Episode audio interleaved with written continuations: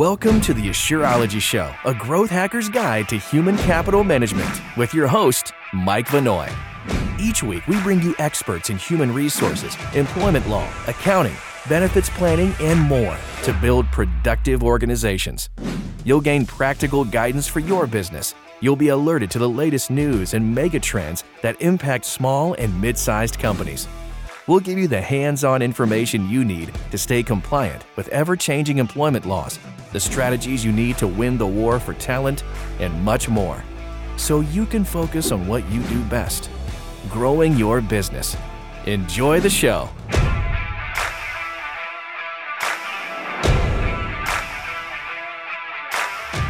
How to create an HR strategy. Hi, I'm Mike Vanoy, Head of Marketing at Asure. And this is a big one. I think we talk so much on this show every week about tactical issues around compliance in ways to grow your business, but sometimes we forget to step back and talk strategy. So that's exactly what we're going to do today. If you watch the show regularly, you know my guest, Mary Simmons. Mary's the Vice President of HR Compliance at Asure. She's a SHRM certified professional. Also, for the last 8 years, Mary has been an adjunct professor at the New York Institute of Technology. Prior to Asure, Mary was the director of HR consulting for a 58-year-old HR consulting firm in New York. Mary, welcome to the show. Thanks, Mike. Okay, so I'm looking forward to today's topic to kind of I think, come up about 10 or 20,000 feet from where we normally are on really tactical issues, right? And I want to start with maybe a quote from our SMB HR benchmark survey. So we surveyed over 2,000 small businesses in 91% of fast growth companies. So if you remember the survey, we measured HR best practices and compared that. Was it a down year, a flat year, growth year, or was it a fast growth year? To really tease out what is the revenue impact of HR best practices? And you can watch those shows where we unpack that. Spoiler alert, it's a huge correlation to HR best practices. And that we found that 91% of the fast growth firms that make HR a priority, down year companies tend to focus on more administrative portions of HR, checking the box for compliance, so to speak. And we hate to speak poorly of compliance because it's a job requirement. You can't not follow the law, right? But most down year companies, 54% of them, failed to focus on the strategic components of HR, like employee development and retention. Mary, what's your take on just the importance of an HR strategy in the first place? And I'm curious, maybe even before that, you talk to people in HR every day, in businesses every day. How do you think people view HR, strategic versus task-oriented administrative? I think a lot of times they don't know the difference, Mike. And it's actually one of my favorite questions when I'm helping a client hire a new HR person is, tell me what the difference is between administrative and strategic. And you know, we're going to get into that a little bit more specifically, but I'll give you one word that to me makes HR strategy, more useful for organizations, and that's proactive, right? So administrative, like you said, compliance is going to fall under that. That's reactive. Those are the things we have to do.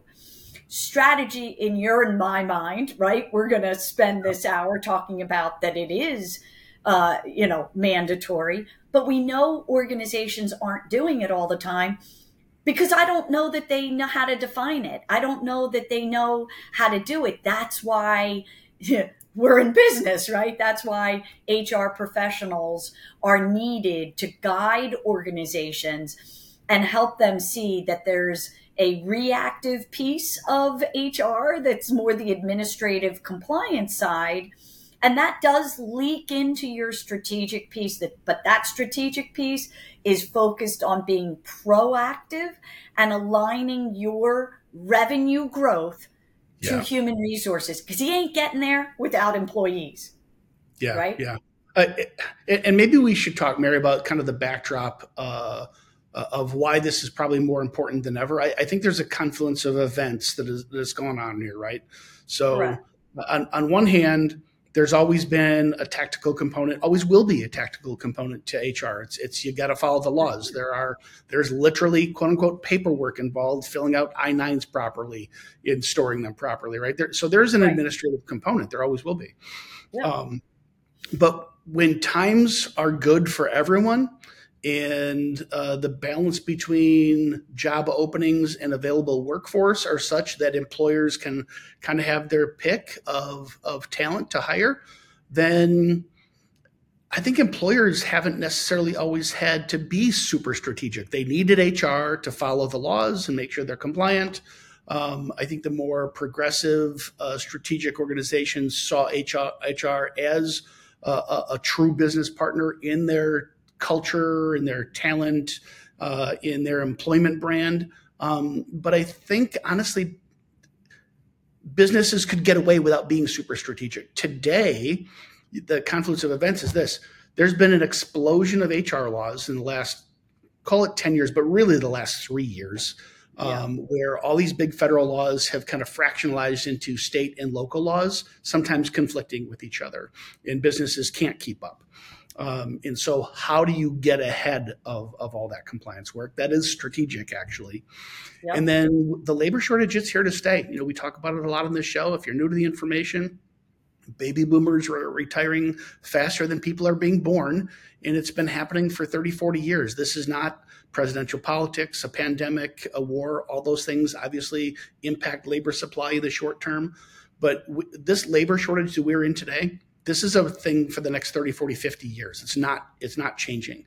And so if you're an employer trying to find talent to actually perform the work that you need to execute your business plan, and you're struggling doing that, or you're able to do it, but you're paying a lot of money for it because the cost of labor is going up, then this is the time more than ever you have to get strategic in HR.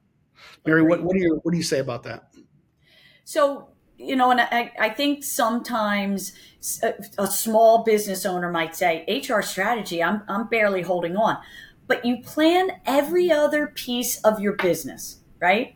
So any business owner is looking at, you know, supply chain, they're looking at, you know, they're planning out sales, they're planning out, you know, what machinery and technology they need. You also need to plan out the individuals within your organization and how they're going to utilize all of those things. How are they going to sell? Who's going to sell it, right? Who are they going to sell it to, right? So you have to plan out the HR. You have to strategically approach HR the way you do every other piece of your business. Any business owner, Mike, who wants to increase their productivity, reduce their turnover, increase engagement, meaning, you know, making the work interesting for the employees and playing to their strengths, and attract the best talent, they need to have an HR strategy, because otherwise all the other pieces fall apart. This is a piece to making, a critical piece to making your business successful. And the survey shows that. I love the way you put that, Mary. If you went to the bank to buy a new piece of equipment to grow your business, or you were going to add another location, or you're going to add more whatever, have a marketing budget to launch a new product, all of those things would require a strategic plan. You would never push back on the need to have a strategic plan for those things. Right. It almost kind of proves the point that I don't think employers maliciously mistreat employees. But when the law of supply and demand, there's more people than there were jobs, then you didn't have to be strategic in this area. But knowing that the labor shortage is a permanent fixture from here on out, you gosh darn better well have a strategic plan to get the right people in the right seats on the bus, just like you would have any other aspect of your business. I love how you phrase that. Mary, maybe paint a picture before we start talking the tactical about how to build a plan. Yeah. What does an HR plan strategy look like? And I'm going to preempt this by saying, I think you always need an HR strategy, whether we have a labor shortage or not. If I don't have a labor shortage, my HR strategy just shifts. but I always need the HR strategy, because even when there's plenty of employees that we can hire, we want to hire the best employees. We want to train them appropriately, and we still want them to be productive, right? So that HR strategy always needs to be in place. And the way that the simplest way that we can look at it is it's an overall plan of managing our human capital to align with our business, right? So don't think of HR as siloed. It's not siloed. Your HR function is help driving your revenue, just like every other piece, just like your sales team is driving to strategy, just like your wonderful marketing team is helping, increase your ROI. So is your HR strategy, because it's going to encompass all of it, right? It's going to include hiring. It's going to improve, how are we looking at performance? Do we have KPIs for each position so that we're measuring performance as it is aligned to business revenue? How are we developing our internal people versus hiring people from the outside to do the jobs we need? And then how are we compensating everybody, right? Without all of those pieces, we're not driving to revenue growth.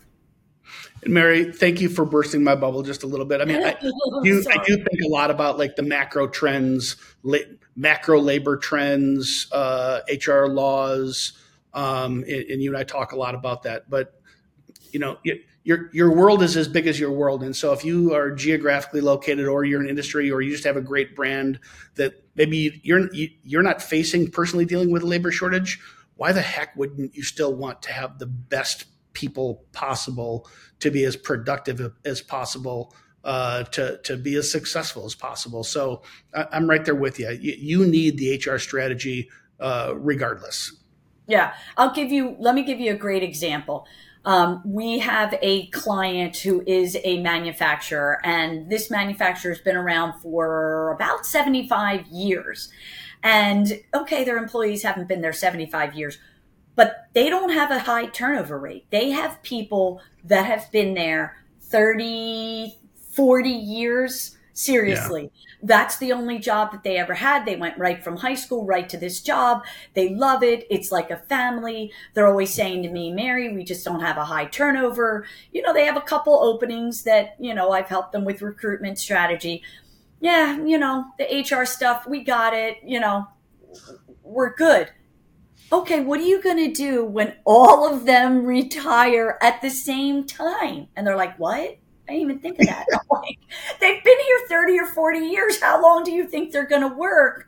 We need to work on succession planning. What do you do? You need a brain dump of all that institutional knowledge. You need process and procedures that these people have that a new hire will never be able to come up to speed in a short amount of time. We have a lot of planning we need to do. We need HR strategy right now. And they were like, oh, you're right. That's a great use case. That's a great use case. Yeah. And they're not a big company. Okay. So if you're not convinced yet that you need a strategy for HR, then hang up, drop the call. We were unsuccessful. We believe clearly you need a strategy. Let's start talking tactics. How do you even begin? Because I think if you ask the average business owner, hey, give me a business strategy to open that fifth location, give me a business strategy to add that product line, they could probably start cranking out spreadsheets and PowerPoints and business cases all day long, market research. I think people just don't even know where to begin when it comes to developing an HR strategy. So maybe take us from the beginning. Yeah. So I love a SWOT analysis. We're really big on acronyms in HR, but hopefully business owners recognize a SWOT analysis. That's looking at your strengths, your weaknesses, and then opportunities and threats, right? So your strengths and weaknesses should be internal. And let's use your example of opening up a new location for a business. And let's use my manufacturer. So let's just say that he says, okay, right now I'm manufacturing in New York. I want to go to the West Coast, so I really need a new manufacturing plant out there so I don't have all the transportation costs of moving my product. So I'm going to open something in California, okay? That business owner is probably going to do a SWOT analysis on opening that business, but are you also looking at the HR function in that SWOT analysis? So for example, what are your strengths right now in your business, right, is what you'd look at, but what are your strengths in your staffing, right? Where do you have trainers? Where do you have people that are strong at using the certain technologies and machinery that you have? Where are your weaknesses? And I can tell you right now, they have a very hard time finding, you know, CAD people to use CAD machines. It's just something that's not taught that much anymore, right? So they should be looking at where their strengths or weaknesses are. Mike, they might not be able to staff the new manufacturing plant in California. You got to test those markets. You got to look at this. And I love your analogy. Let's get that 10,000-foot view. I always say, let's get on the balcony, right? And then what are your opportunities, right? Hey, you know, we do have some business opportunities out in California. We do have some connections to hire people out. So there is some opportunities, right? And what are the threats? What's our competition? And when you're thinking HR strategy, you have to look at the competition, not as much as what is the product I'm competing against, but what's the talent pool that my competitors own, right? Are there this many? Is there only 10% of the workforce who can use the machinery that I have? And I have a competitor out in California and they have all those people wrapped up and they're paying them a lot of money. What is my SWOT analysis? And I'm gonna stick on this topic for a little bit because I think most business owners know what a SWOT, strength, weakness, opportunity, threats. But it's hard to train the brain to think about this through just the HR lens. So let's come up with a harder one, which is probably an awful lot of people. They're not looking to add a new product line. They're not looking to add a location. They're trying to survive and or grow their business in a relatively difficult economic climate when inflation is going crazy, their costs are going up, and they just need to outgrow these expenses, right? So maybe it's your average run-of-the-mill business not trying to do anything heroic here.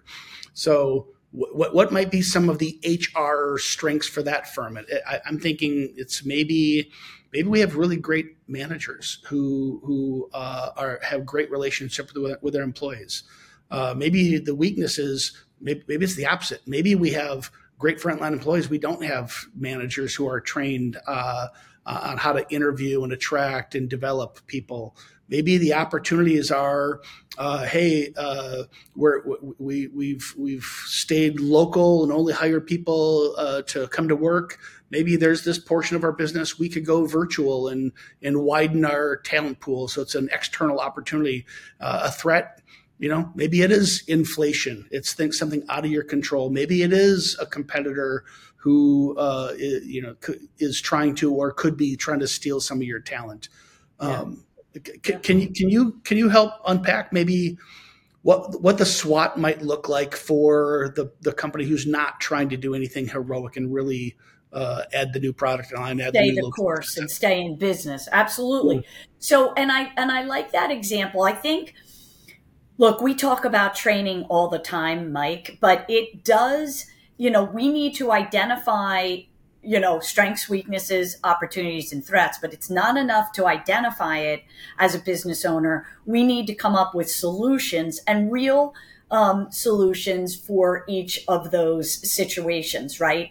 So we need to really play on our strengths and utilize those strengths. And for almost every example you gave for that SWOT analysis, for that, you know, example, you know, business, training can assist. So the miss that I see for a lot of employers is, Mary, I can't afford to hire new people to do X, Y, Z. Well, have you thought about training your internal people? How about just having, you know, a 10-week course on training people on CAD yourself? How about training your managers, right, to manage people better so you get better productivity? So every piece of that example, training, internal, external, right, even mentoring program could be a really great way to, strengthen each of those areas where you have a missed opportunity, where, I can't afford to pay people more. One of the other things, a lot of times when you have training, Mike, and you're willing to train somebody for a new skill, they're going to stay with you because they'd have to, go out and pay money maybe to go to a training class. Internal training is a real benefit, especially for the millennial generation, which is the biggest generation in the workforce right now. They are looking for training. So, we talk about training all the time. So I hate to beat the same drum all the time, but training is a really great solution to a lot of the issues that, business owners are finding. And let's just talk about inflation for a minute, because it's the elephant in the room and we're all dealing with it. And a lot of times salaries are the biggest cost for a lot of employers.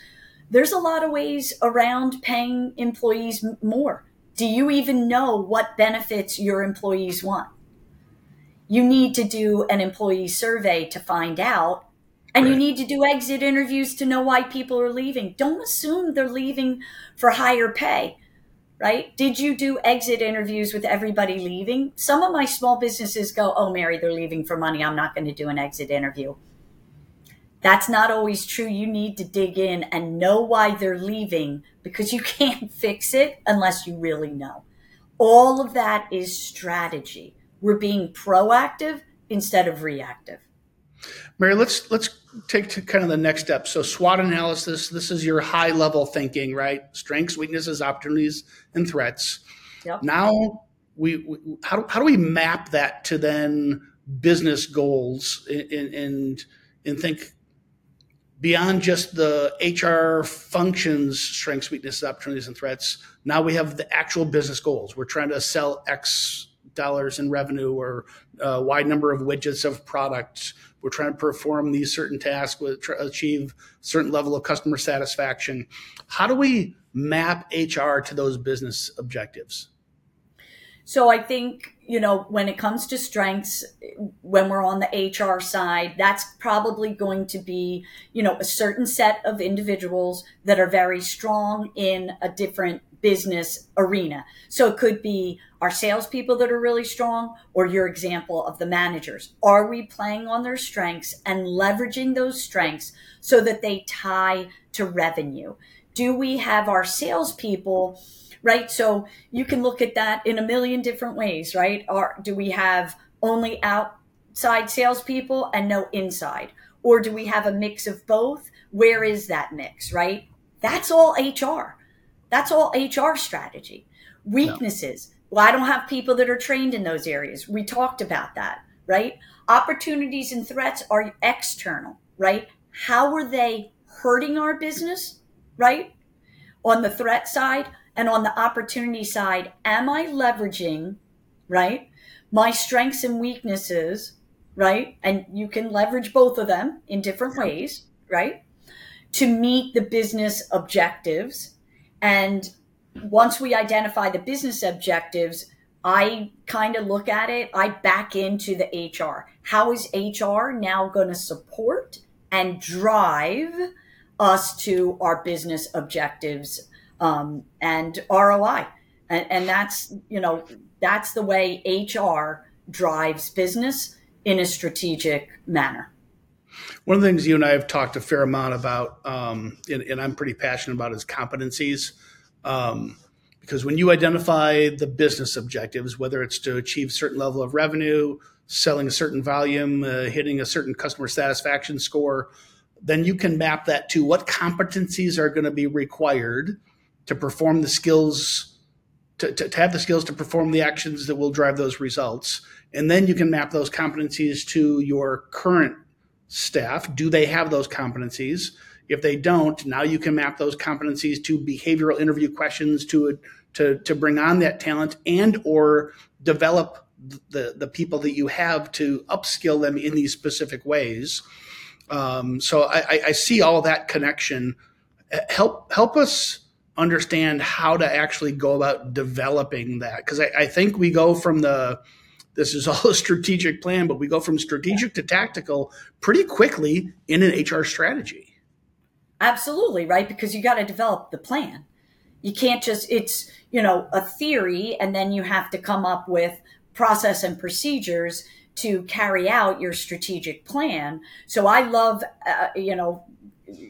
everything that you just said, right? You got to evaluate what are the skill sets of the employees that you own.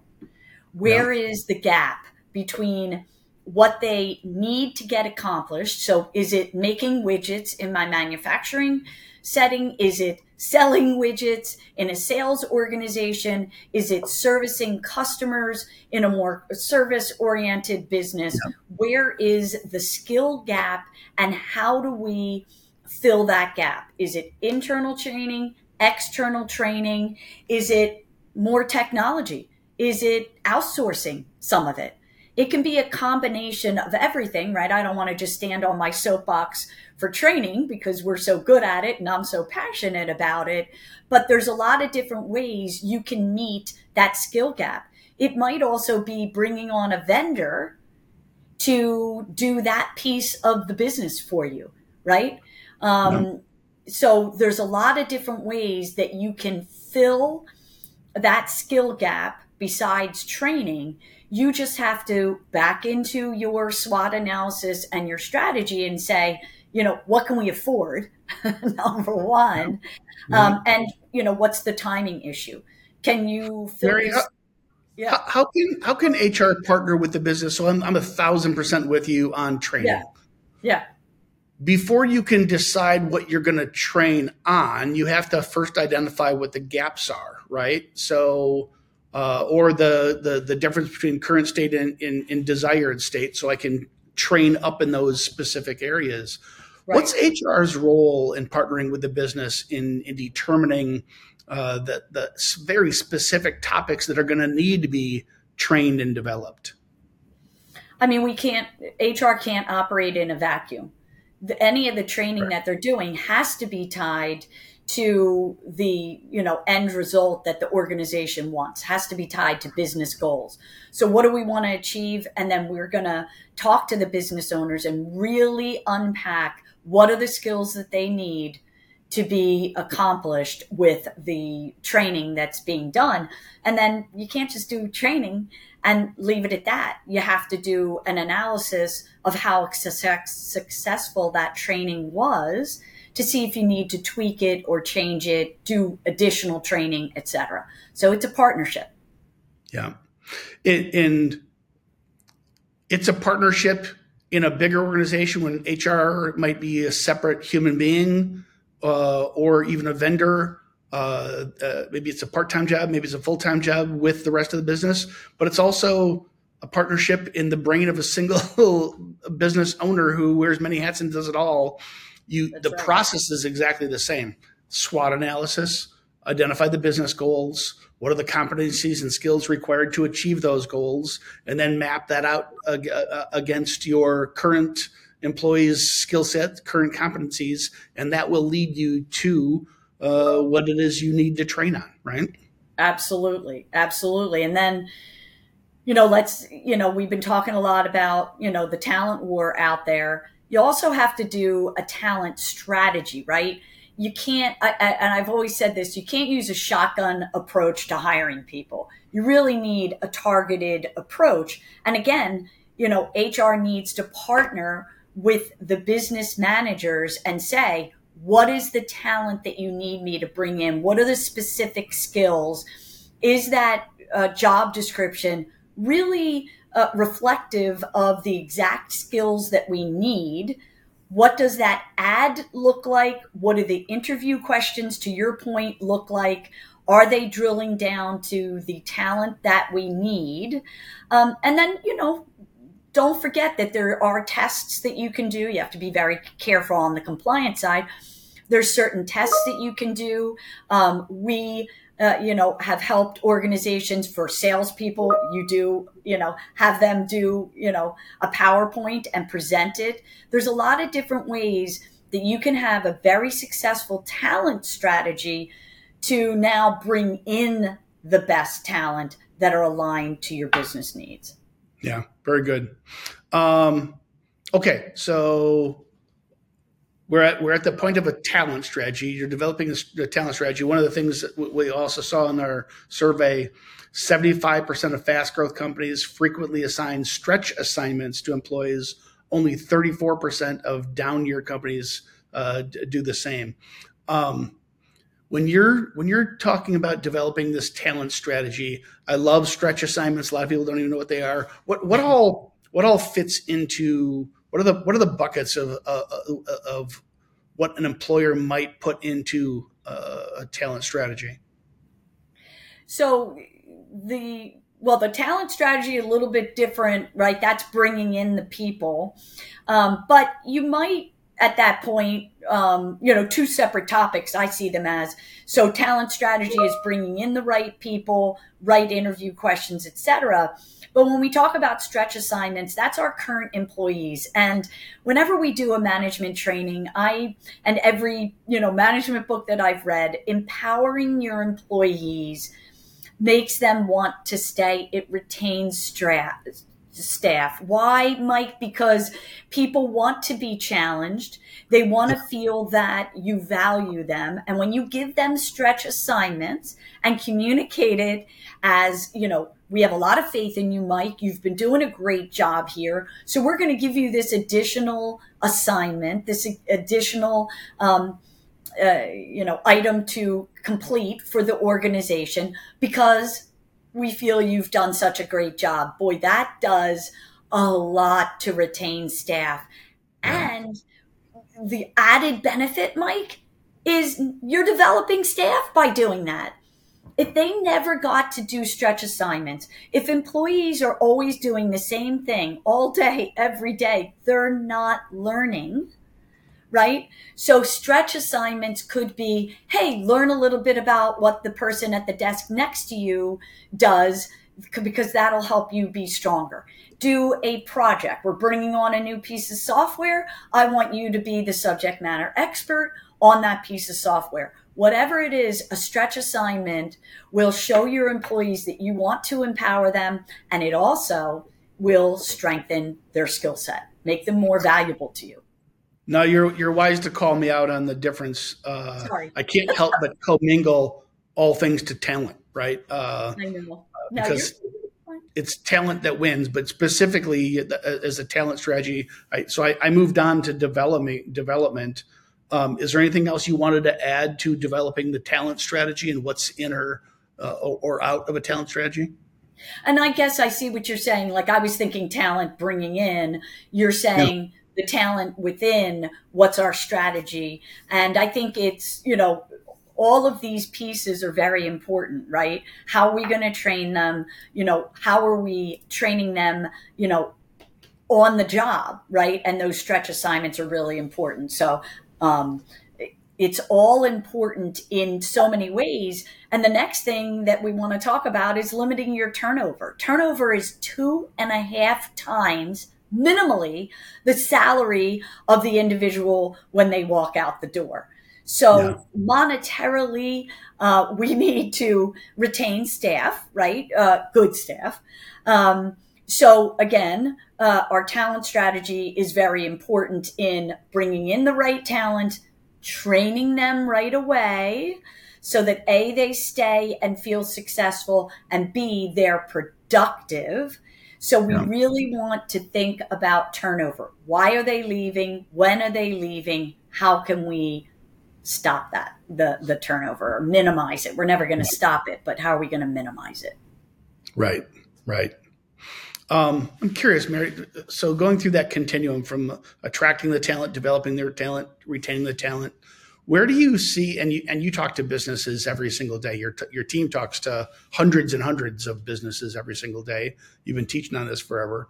Where do you see the most common, I don't know if I want to call them mistakes, but maybe the biggest areas of opportunity that especially small business owners who are just busy grinding away every day, what are the opportunities that they don't even know exist that they need to kind of shift their focus in these strategic areas?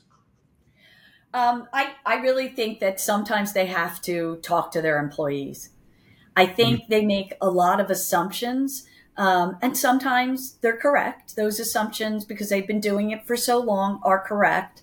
But have they stopped and talked to the employees? Are the employees really happy? They make assumptions. They're trained. They know what they're doing. Or they don't want to do training, or they don't have time for training. Have you stopped and talked to your employees? Have you done an employee survey, as I spoke about earlier? And this time, instead of asking about benefits, ask about job satisfaction. Ask about what the employees need. And you may be surprised. Hey, if you're not surprised, pat yourself on the back and say, see, I told you, Mary, I did know what we needed.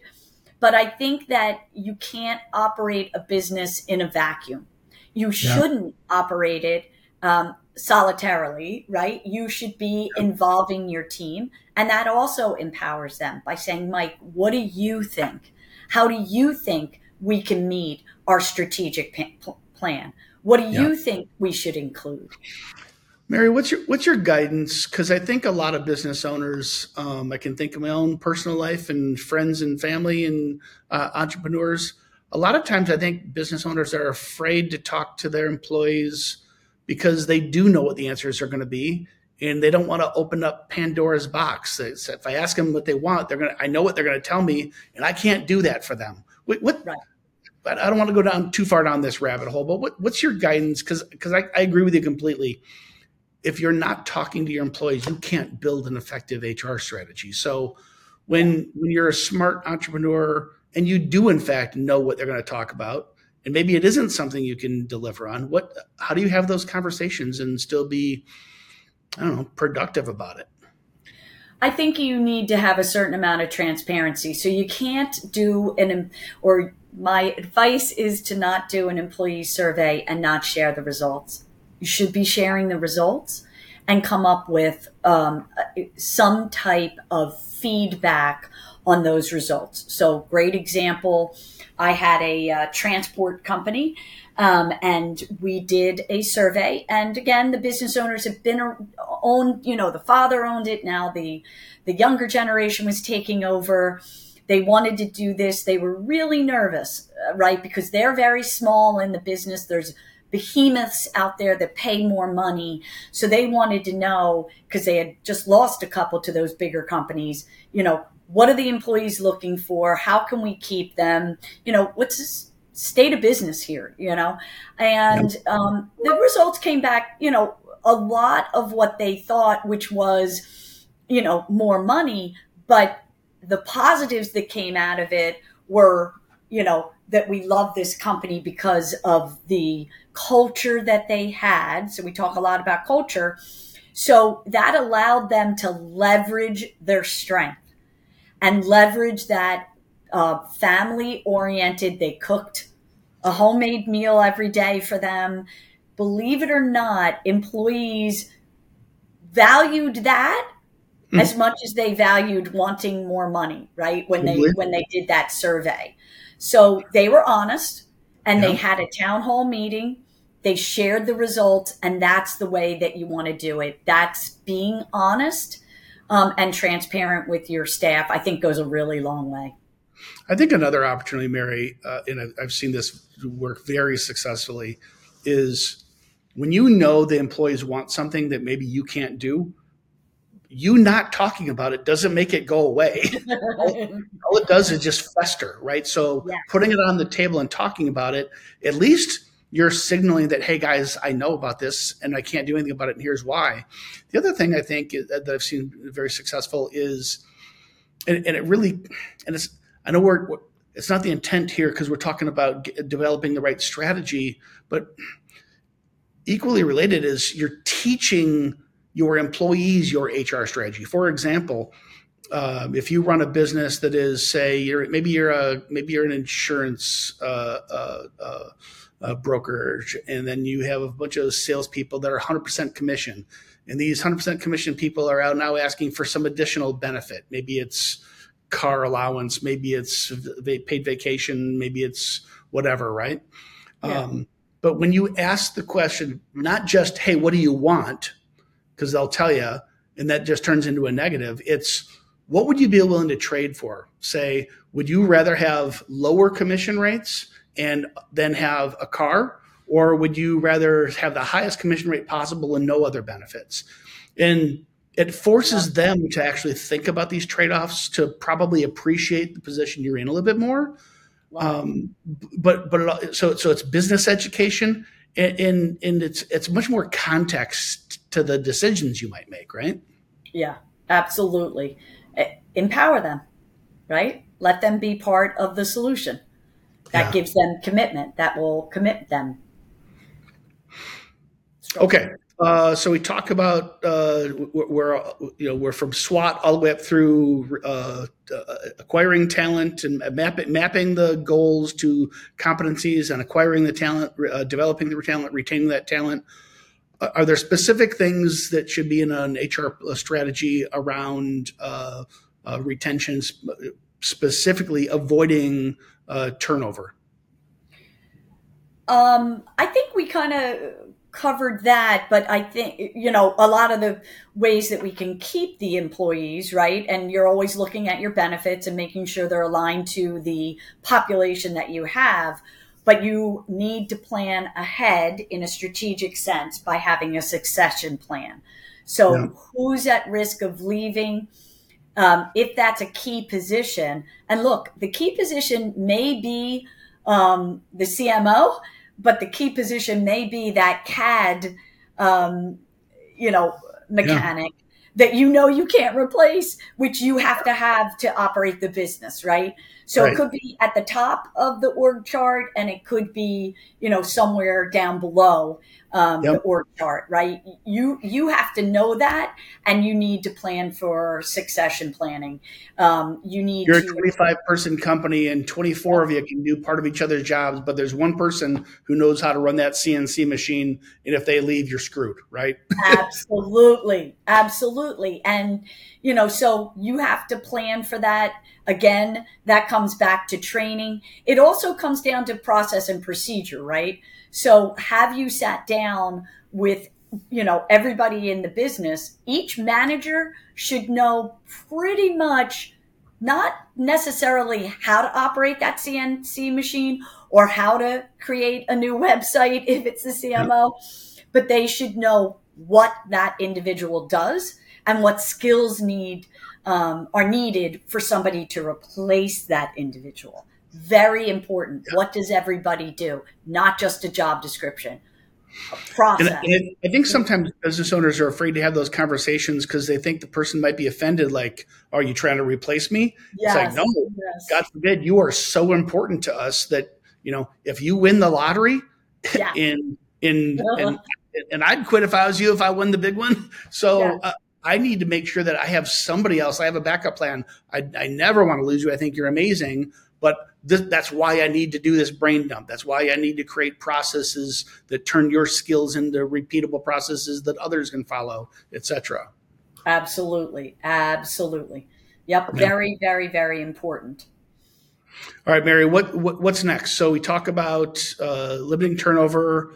We're kind of leading into succession. Is there anything else on succession planning that you would include? I would just, state that it's not just the top positions that you have to look at the succession planning for. And I really believe that we should be doing cross training in almost every position, all the time, right? And that's part of job satisfaction. Also, people enjoy learning new things. For the most part. One of the things that we learned in the SMB HR benchmark report was that the fast growing companies, they were 31% more likely to have a succession plan than down year companies. And to me, this is one of those things that, and you know, I've talked about this a lot. It doesn't even mean that they do succession planning well. They might do it poorly, but the fact that you just do it says you are thinking strategically about your employees, right? Maybe you have a business plan in other areas, but if you don't have an HR strategy, then you're just not thinking. You're perhaps unconsciously, treating your employees as though they're just movable widgets, and they're not. They're human beings, and they have choices, right? So the simple fact that you have a succession plan, you probably at some level communicated this to your employees. It just signals so much about your intent and how you think about humans and the human capital as that fits into your business strategy. So the math supports the creation of succession plans as well. Yeah. What else? What about data? How would turnover rates, compensation bands, performance and productivity, how would company data roll up as part of an HR strategy? So, look, that's key to it. Again, we're never operating in a vacuum. We want as much data as we possibly can have. I think all of this, one thing I don't want to forget to say is we need an organizational chart. Sometimes when I create an organizational chart for an organization, it really shows a lot where, they see this one person with 30 people reporting to them and they only have 53 employees, right? And then they have 5 other managers with 2 people. It's like, oh, no wonder that individual always seems stressed out. So that's part of the data. But the other thing that organizational chart is going to help you with is when we look at the compensation history, right? You may see subordinates that may make more than a manager or a supervisor. So I think the visual aid of an organizational chart is very helpful when we utilize the data and, of course, talking about succession planning in our prior conversation, right? Also helps with turnover rates, right? Now let's look at this. Look at all the cross-outs on the organizational chart under Joe, Manager Joe. That's a problem, right? Is it the position? Is it Joe? How do we fix that? Same with employee engagement, right? So we can gather data on employee engagement through an employee survey. We can do it through focus groups. We can do it through the productivity of particular areas. When productivity is low, it may mean that engagement is low. So let's dive into that a little bit more. But all of the data and metrics that we gather are exit interviews, period, right? What managers are having a problem hiring people, right? What's the issue there? All of those metrics need to be used to feed that strategic plan that we come up with, again, that is tied to the organizational goals and the ROI that we're seeking. Yeah. And I'm reminded how you started this conversation, Mary. If you went to the bank and said, hey, I want to borrow some money to buy this mill, cause I'm going to produce this new product and I'm going to have to buy this new CNC machine, this new mill. I'm going to have to hire a CAD guy. And here's how much it's all going to cost. The bank's going to say, okay, well, how much is it going to cost? When do you start getting results? When does the money start coming in? How do you pay this loan back? They're going to require numbers and data and math. You should have the exact same thing here, right? So there's no other aspect of your business that you would put a strategy together that you wouldn't underpin it with numbers. Right. This is no different. If you have a talent gap, how many employees do you have? How many of those have a talent gap? How many people are you going to need to hire? How many people are you going to need to interview to hire that many people? This is all data-driven that can build a plan that's not just some pie-in-the-sky theory, and then when you go to execute, you're going to fail. You got to underpin it with numbers. Absolutely. All right. Bring it home. I think where you're going to take this is you tie all this together with mission, vision, values, or is there anything else you'd want to add first? No, I think that's a really good place to wrap everything up, right? So we always talk about culture, but culture needs to be driven by where the business goes, what is the business, understanding the business, and what are our business goals. And that's going to be defined in our mission, vision, and our values. And HR is a huge part of that, right? A really, really, really big piece. And that is sort of the icing on this HR strategy cake, if you will, to sort of package it really nicely and succinctly. And then that bleeds into, I'm always talking about it when I'm doing a handbook. So we start with the handbook. It's infused into your onboarding. It's infused into your ads. It's job descriptions, the trainings that you do. And again, all of that is tied into your HR strategy, which is going to help the business be successful. And I think that's the perfect place for us to wrap up the whole conversation, because it really is a succinct way to define all of it in a very strategic way. Yeah. When I think mission and vision, I think that's the dots on the horizon that you're aiming at. And there's going to be ups and downs. There's going to be, sometimes, Lincoln's quote, sometimes if you went through the swamp, you'd drown and die. Sometimes you got to go around the swamp to get that to that single point on the horizon. Yeah. The values describe how you get there, how you behave, what are the things that underpin your decisions in that route to get to those points on the horizon. But mission, vision, values, they shouldn't change frequently because they are that distant point. But you should revisit them in an annual strategy because they do and can change, maybe a small amount, but they should at least be looked at regularly. We joke that, the old Successories poster, we got eagles soaring saying, our mission is the customer is our number one priority. But when you walk up to the counter and the person doesn't make eye contact with you, they're playing on their phone. It's like, who cares what the poster says? How their employees behave tells me what their mission, vision, values really are. Correct. And I think the same applies here.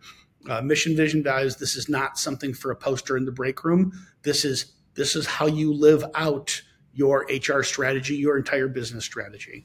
Agreed. Mary, what would be your final piece of guidance here on specifically, I think, small and mid-sized companies who probably have a fair amount of experience putting together a SWOT analysis and developing a strategy for their business? Package this up in a closing statement, if you will, how they should be thinking about developing an HR strategy. Yeah. I mean, I wouldn't be, daunted by the title, HR strategy, right? So I think a small, mid-sized company might say, Mary, I have no idea what it is. So I hope that we helped explain it. But I think you, as a business owner, really just want to focus on the fact that you're already doing a strategy to drive your business to the goals that you have, to the success that you want for your organization. HR is a piece of that. You're probably already doing some of what we just discussed. You just need to package it and think more holistically of how HR and the HR function is going to help make your business successful. And I think if you do that along with the business strategy you've already created, I think that success is within your reach. Mary, couldn't have said it better. Thank you so much for your time and your expertise and your wisdom. I always learn every time I talk to you. Thanks to everyone else for joining us today. And until next week, we'll see you then. At Asure, we build human capital management software and services that help 90,000 companies like yours attract, develop, and retain great people. Our low upfront costs and affordable subscription model allow you to save cash to invest in things that drive growth, not overhead. To learn more about how Asure can help you claim up to $26,000 per employee with the Employee Retention Tax Credit, automate your payroll, and build productive teams that are compliant with ever-changing HR laws, visit AsureSoftware.com.